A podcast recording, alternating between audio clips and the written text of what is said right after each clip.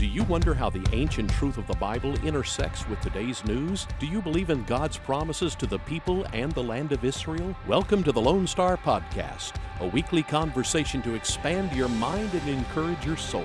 Our hosts live in the two Lone Star states, Rabbi Dov Lipman in Israel and Pastor Trey Graham in Texas. This podcast is your opportunity to learn the truth about the God of Israel from two people who love Israel please follow us on Twitter at Lone Star Podcast to learn when new weekly episodes are ready. You ready to be encouraged? Please join Rabbi Dov Lipman and Pastor Trey Graham.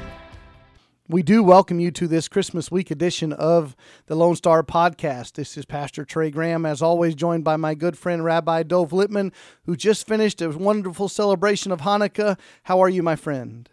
Uh, on a spiritual high, Pastor. There's no other way to describe it eight days, uh, lighting the menorah, bringing, which is the candelabra, bringing spiritual light to a world of darkness, celebrating the, the miracles that occurred thousands of years ago, but uh, the time story of Hanukkah with the Jews defeating the Greeks, but reminding ourselves that those miracles happen today as well. So it's been a, uh, and they're happening today. It's been a spiritual high and being in Israel, being in the Holy Land, seeing the celebration everywhere. It's really, really been fantastic. And now it's time for me to hand the torch over to you for your holiday season. It's right. This is Christmas week. We celebrate the birth of Jesus, who we believe is the Savior and the Messiah. We'll talk more about Christmas in a few minutes, but let's look at the news of this week. On Thursday of this past week, the United Nations decided to have an emergency assembly of all 193 member states for the tragic and world changing situation that America decides to stand with Israel. We're not going to have an emergency gathering of the UN because of President Assad of Syria kills hundreds of thousands of his own people. We're not going to do this because Putin in Russia. We're not going to have a, a, General Assembly emergency meeting for all the tragedies going on in the world, but because the President of the United States says that Israel's capital is Jerusalem, all the nations of the world need to hurry to New York so they can vote against it. I got to tell you, I'm I'm I'm blessed to be involved now in an organization called Innovation Africa. There are 600 million people in Africa that don't have electricity. And this is an Israeli uh, organization that's trying to uh, make a difference about this issue. 600 million people don't have electricity. 300 million people don't have clean water. And this is what the United Nations is focused on: is the American embassy being in Jerusalem versus Tel Aviv. It boggles the mind. But I want to tell you something, Pastor, and I see this a little bit of a Hanukkah miracle and a holiday season miracle as well. And I want to say, all the prayers of all the listeners and all the Christians around the world who pray for Israel, this had an impact because I'm not even focusing on the fact that they had the vote, which is absurd. I'm not focusing on the 128 countries that voted to chastise the United States for this decision about uh, Jerusalem as the capital. I'm focusing on the fact that there were 35 countries that abstained and nine countries that voted against. This is a UN which has notoriously been anti Israel all across the board, with the exception of the United States. And I'm going to focus on these countries that chose to abstain or vote against because this, from my perspective, is significant. People who woke up and said, Do we really, really want to vote and chastise the United States for declaring Jerusalem as the capital of Israel. And I'm going to focus on those countries and the miracle that we even got that far. And I think that it shows some level of progress and God's blessing. And I will say one more thing. I saw Nikki Haley as I watched her, speech on Thursday. I watched her talk about the United States is going to remember who votes to chastise us, who votes against Israel. Uh, and we'll remember that because we don't have to be an open checkbook to everyone in the world. And I could not stop thinking about Genesis chapter 12 that those who bless Israel are blessed, and those who curse Israel are you will not receive that blessing, and they can receive the opposite. And I almost feel like that was a moment where that verse was happening just openly. You want to go against Israel? go against Israel, but you'll suffer the consequences for it. And those who bless us will be blessed. And I look forward to seeing the countries who stood with Israel, the countries such as Guatemala, Honduras, the Marshall Islands, Micronesia, uh, Togo, and other countries. They're the ones who hopefully will see great blessing, and even the ones who abstained. You know that I, I understand we would rather have them vote against, but it was still courageous to not go with the flow of 128 countries in the UN. And as you said, it shows the complete irrelevance of the United Nations, the complete lack of being there to do good for the world, and essentially being a body which gets together uh, to bash Israel. You know, I walked into the UN. I was there two weeks ago to visit, and it was my first time uh, in the main building there, uh, where the General Assembly. And you walk in, and the first thing that I saw on the they have facing you when you walk in is a placard of Yasser Arafat's picture and a speech that he gave in the General Assembly. Yasser Arafat, a Islamic jihadist terrorist leader who the blood of who knows how many people are on his hands, innocent people, that's who's being worshipped. So uh, I hope and I'm going to say this very openly. I hope the United States starts cutting budgets. I hope that all of you, as taxpayers, will see your money going to fruitful and beneficial, spiritual, godlike things and not the United Nations. The vote on Thursday at the United Nations was 128 in support, 9 against, and as you mentioned, 35 nations abstained. And you can read the full text online if you look it up, the UN resolution regarding Jerusalem. But here's one statement about it expressing in this regard its deep regret at recent decisions concerning the status of Jerusalem. This body affirms that any decisions and actions which purport to have altered the character, status, or demographic composition of the holy city of Jerusalem have no legal effect are null and void and must be rescinded in compliance with relevant resolutions of the Security Council, and in this regard calls upon all states to refrain from the establishment of diplomatic missions in the holy city of Jerusalem pursuant to Resolution 478 of the Security Council. And there's more text besides that. So, in one regard, Rabbi, you can look at this and be very angry. You can say, first of all, why are you all anti Bible and you don't understand that God gave the land to the Jews and specifically the holy city of Jerusalem to King David, who made it the capital of the Jewish people 3,000 years ago? And why are you trying to pretend that what is true is not true? And you can get really angry and worked up about it. Or you could look at the same news story and say, who cares what they say? It will change nothing on the ground. Donald Trump's not going to change what he decided to do with encouragement slash pressure from many American voters. Nikki Haley, our ambassador to the UN, is not going to change what she does. The Israeli government is not going to change what it does. So you can get very worked up about a news story or totally apathetic about the same news story. And I find that very interesting. Oh, absolutely, 100%. And I, you know, I'm going to go one step further, though, because Israel, as you said, is not going to pay very much attention to it, with the exception of one thing of how the United States stood up for Israel. That that's very significant to see the UN ambassador standing up and standing with Israel and and saying you can do what you want in UN. We're staying with Israel. The capital is Jerusalem. That was very powerful. That's very meaningful. I think that it's a moment where United States citizens can be very proud of their country and its leadership for for doing what's right and for sticking with the Bible-based spiritual country that the United States really should be. You mentioned Genesis 12, verse 3 earlier. God said to Abraham, I will bless those who bless you, I will curse those who curse you, and in you, Abraham, all the nations of the earth will be blessed. Our church depends on, we live by Genesis 12, 3, that we want to bless God, we want to bless the people of God, the land of God. So the United Nations is willfully deciding to ignore and to condemn the decision of the Americans to move the embassy to Jerusalem. So they are putting themselves on the side of the ledger that says we're going to curse Israel. And as you say, we trust that God's word is true. And then when God makes a promise of blessing or a promise of cursing, that's going to happen.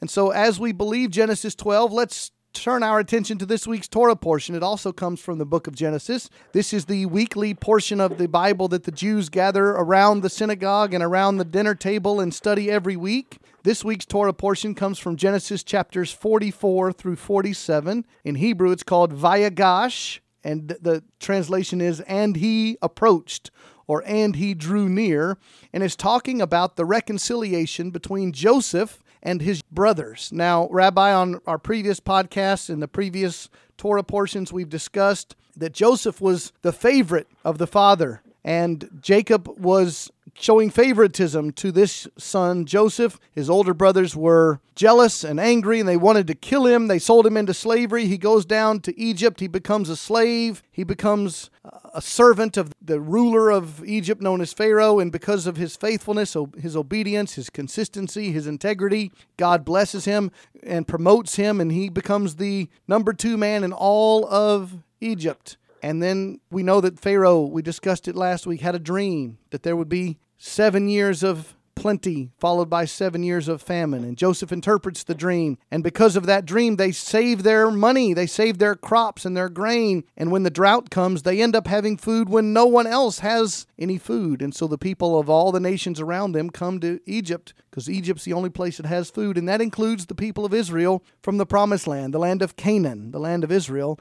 Joseph's brothers show up begging for food, not knowing their younger brother, the one that they had sold as a slave, is now the one who controls their fate. So before we jump into the resolution of the story, talk about the moral decision, the spiritual decision that Joseph has to make. He can choose to bless or he can choose to curse. Talk about his dilemma. I often ask myself imagine being a brother. Your brothers take you, throw you into a pit, sell you into slavery and send you off forever. And then all of a sudden the roles are reversed and you're confronted with the opportunity to completely avenge what they've done to or do nothing.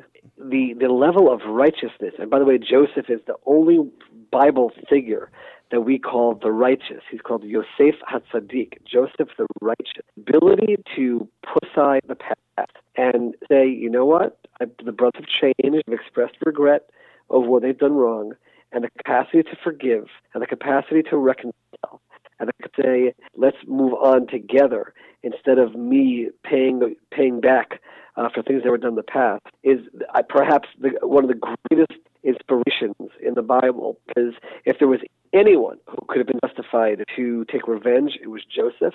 If there was anyone who could have been justified to say, let me just enjoy my life as the king of Egypt, as the ruler of Egypt, and let these guys go home and struggle in the land of Canaan and Israel, it was Joseph.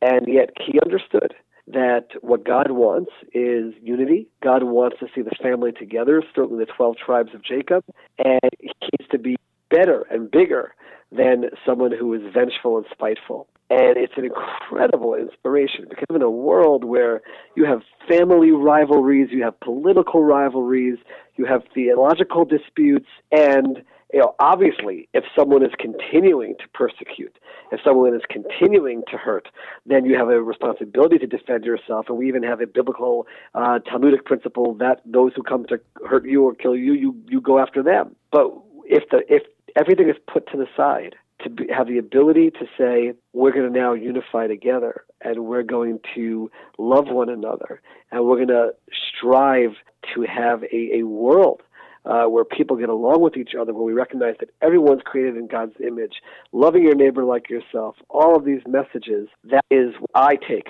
uh, from this story and inspiration of Joseph, and you know, whether it's in communities and cities, states and countries and families, even within churches and synagogues, within our schools, the ability to okay, we can have disagreements. We resolve it, we vote on it, whatever we do, and then we move on and we try to unify together that is extremely, extremely uh, important message. As you mentioned, the forgiveness that Joseph shows to his brothers, the ones who had hurt him, who tried to kill him, he showed amazing grace and amazing forgiveness. And what happens is the brothers come and they beg him for food to take back to their father, his father, Jacob back in the land of Israel, and he puts them to the test. He asks if their father is still alive. He asks if their youngest brother Benjamin is still alive. They go back and tell their father that they have met Joseph. They've met their brother, and Jacob is an old man. We learn later he's 130 years old. He doesn't believe it. And if you read the text, Rabbi, you know this that he was sold by his brothers as a slave at age 17. That's when he leaves home. This is 22 years later. He's now the age of 39. For 22 years, the father has been dreading and fearing and grieving over the loss of his son. And what emotions this old man, Jacob, 130 years old, must be experiencing as he hears that his beloved son is alive and that he's the one that's going to save the family. this is one of the most dramatic moments uh, that you see actually in the Bible where Jacob hears that Joseph is alive and that he's the one who's going to provide the salvation. And the the the Bible uh, you know, describes how all of a sudden Jacob had a renewed spirit. He actually didn't believe them at first. We're in chapter 45, uh, verses 26 and 27, and it says, And his spirit was lifted again, and he says, I have to go see him right away. And then you actually have the moment where they meet each other. And I want to point this out because the, the, the, the, commentaries actually have a, a fascinating description of you know, that moment. It says in chapter 46, verse 29, Joseph, you know, himself readies his chariot. He goes to greet his father. He sees him, and he falls on his father's neck. neck. He cries, and it doesn't say that Jacob cried.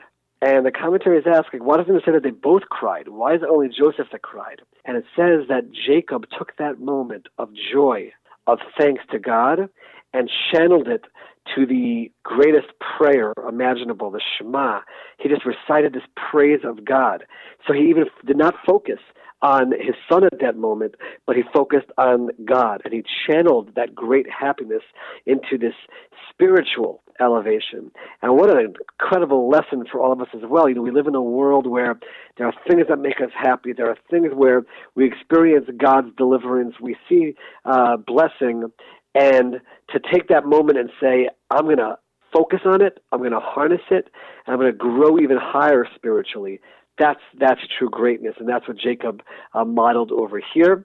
He just also to see how it all comes together, how God is behind the scenes and pulling the strings and making it all work. And I I know for sure that's certainly a core Christian value and belief as well. Yes, there's a very interesting comparison between the life of Jesus and it's the week of his birth that we celebrate here at Christmas. Pastor Mike Mott from King of Kings Church in Jerusalem gave a very interesting Bible lesson and he compared the lives of Jesus and Joseph that they were both beloved by the Father in this case, we believe Jesus, his heavenly Father, is the Lord God. They were rejected by others. They both went down to Egypt. They were both falsely accused. They were both betrayed for pieces of silver. Their accusers were remorseful. In fact, it says they both began their public role or public ministry at the age of 30. They were put on trial and accused, but they gave no defense of themselves. They were both put into prisons. They were both wise counselors. And as Christians, we believe when Jesus said he is the bread of life, that he's the one who gives us spiritual food.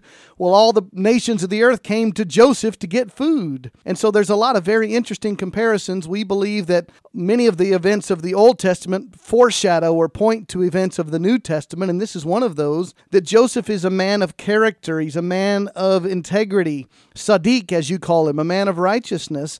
And we believe that points to Jesus. And I think one of the great verses to demonstrate the righteousness of Joseph comes from Genesis 45, verse 5, after the revelation to his brothers that he is the one that they now bow down to, the one that they're begging food from. They expect him to carry out revenge, but he shows forgiveness and grace. And then Genesis 45, verse 5, he says, Do not be grieved or angry with yourselves because you sold me here. For God sent me before you to preserve life. And then verse 7 God sent me before you to preserve for you a remnant in the earth and to keep you alive by a great deliverance.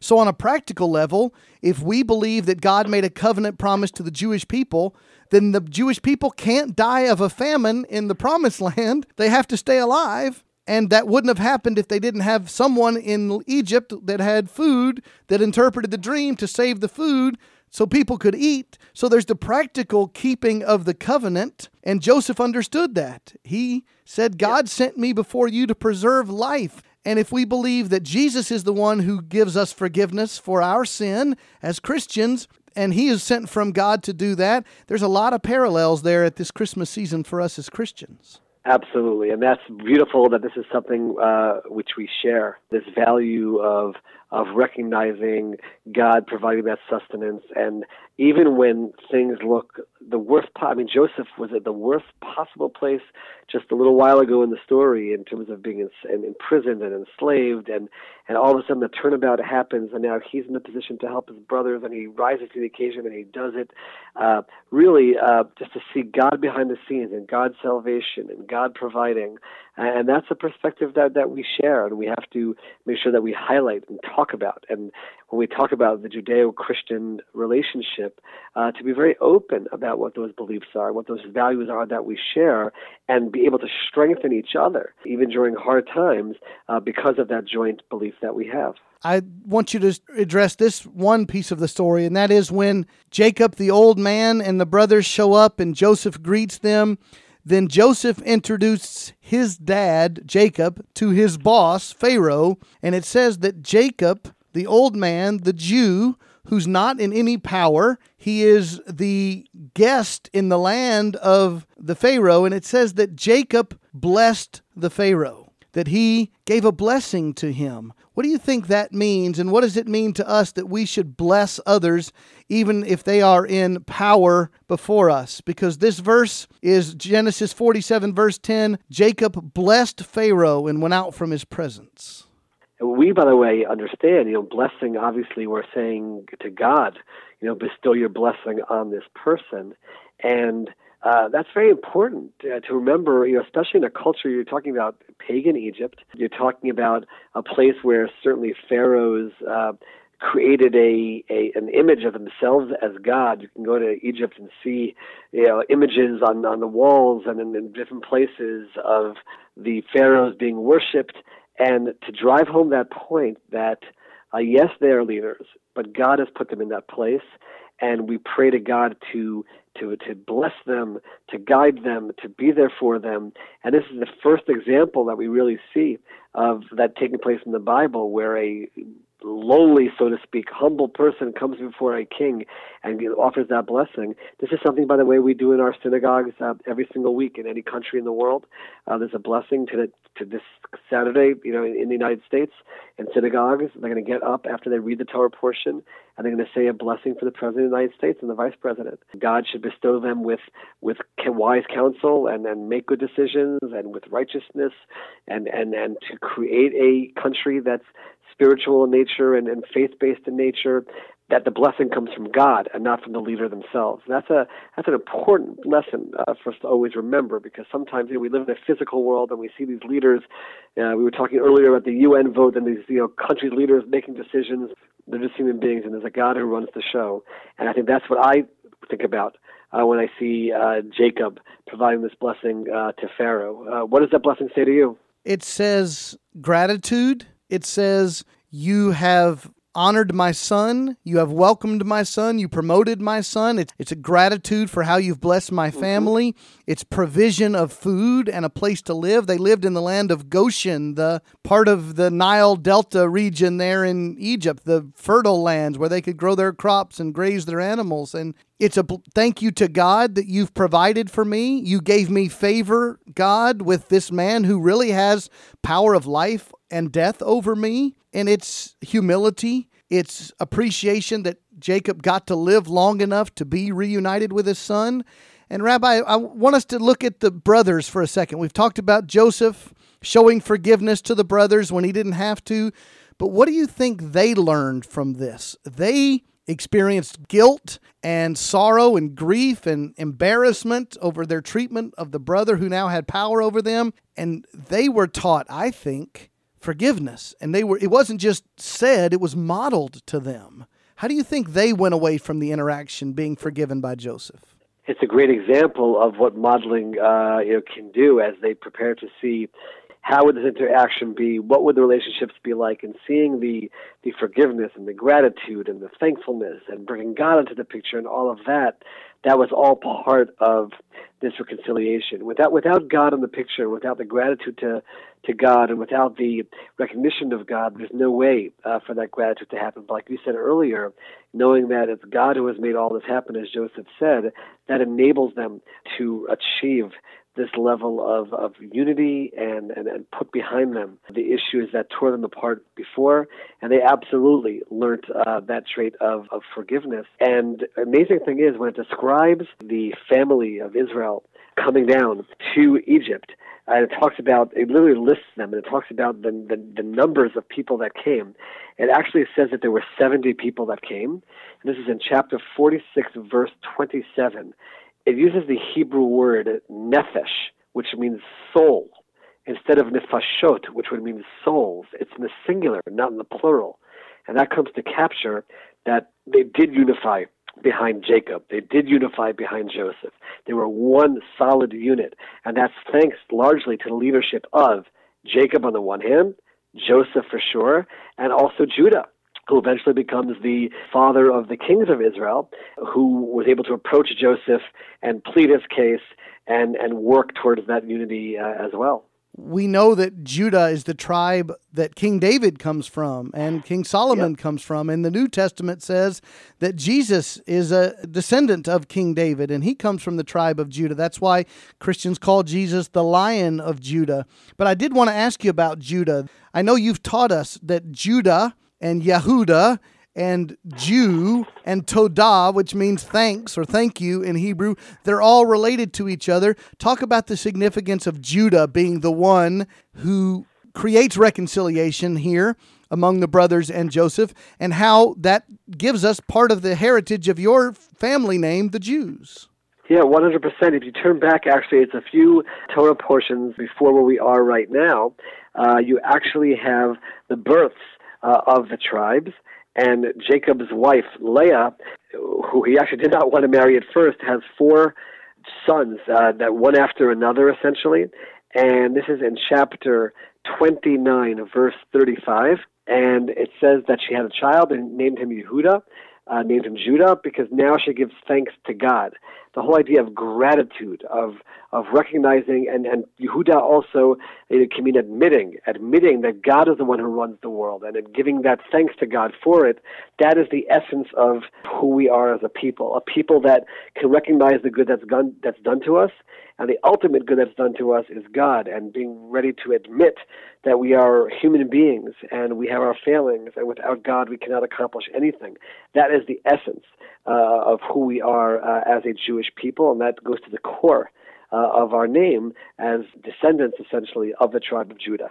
And as we wrap up our conversation today, it is Christmas week, and this yep. Shabbat leads us to Christmas Eve and Christmas Day, which are coming up soon. And we as Christians celebrate Christmas and we give gifts and presents because we believe God gave the ultimate gift, which was the Savior, the Messiah, Jesus. And so the gifts that we give of toys or clothes or jewelry, they're items, they're possessions, they're really insignificant, but they're used as symbols to remind us that God gave the greatest gift, which is His Son, the Savior, the promised Messiah, we believe.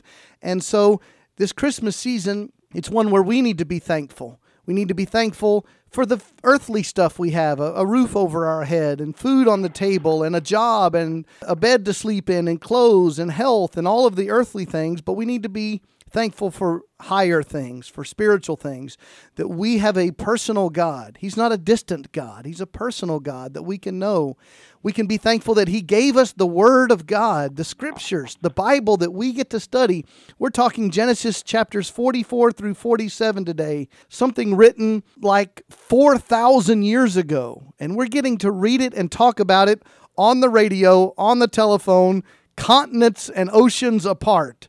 We need to be thankful this Christmas season. And I would like to take that a step further because we as Jews are not celebrating Christmas. We're not Christians, that's not part of our faith. But I, I do believe that we can join very much in that spirit of thanks. And it actually relates to the story that we were just talking about, and I'll tell you why.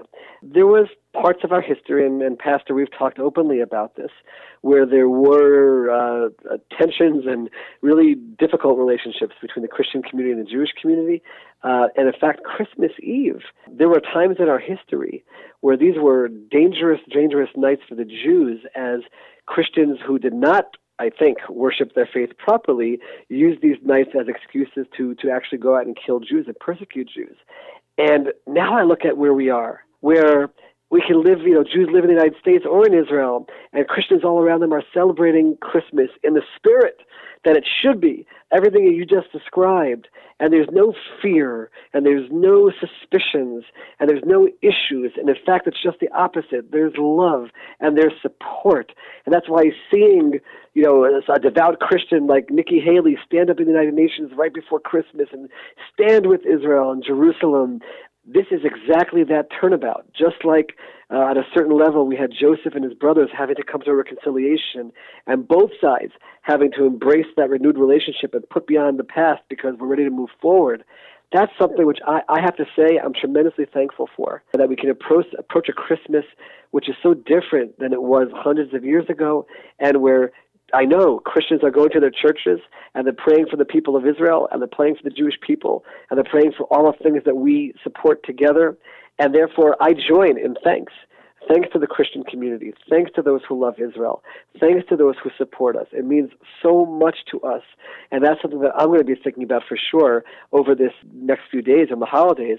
And my blessing uh, to all of our Christian brothers and sisters as we approach Christmas and New Year's and this whole uh, holiday season is that we take the spirit of spirituality, we take the spirit of friendship, of love, of joy, of happiness that often uh, manifests itself just in these days and bring it to the rest of the year. Let's together shine, bring light to the world, filled with spirituality, filled with love for one another, showing the world what faith in God is like, what, what people of faith, how they live their lives.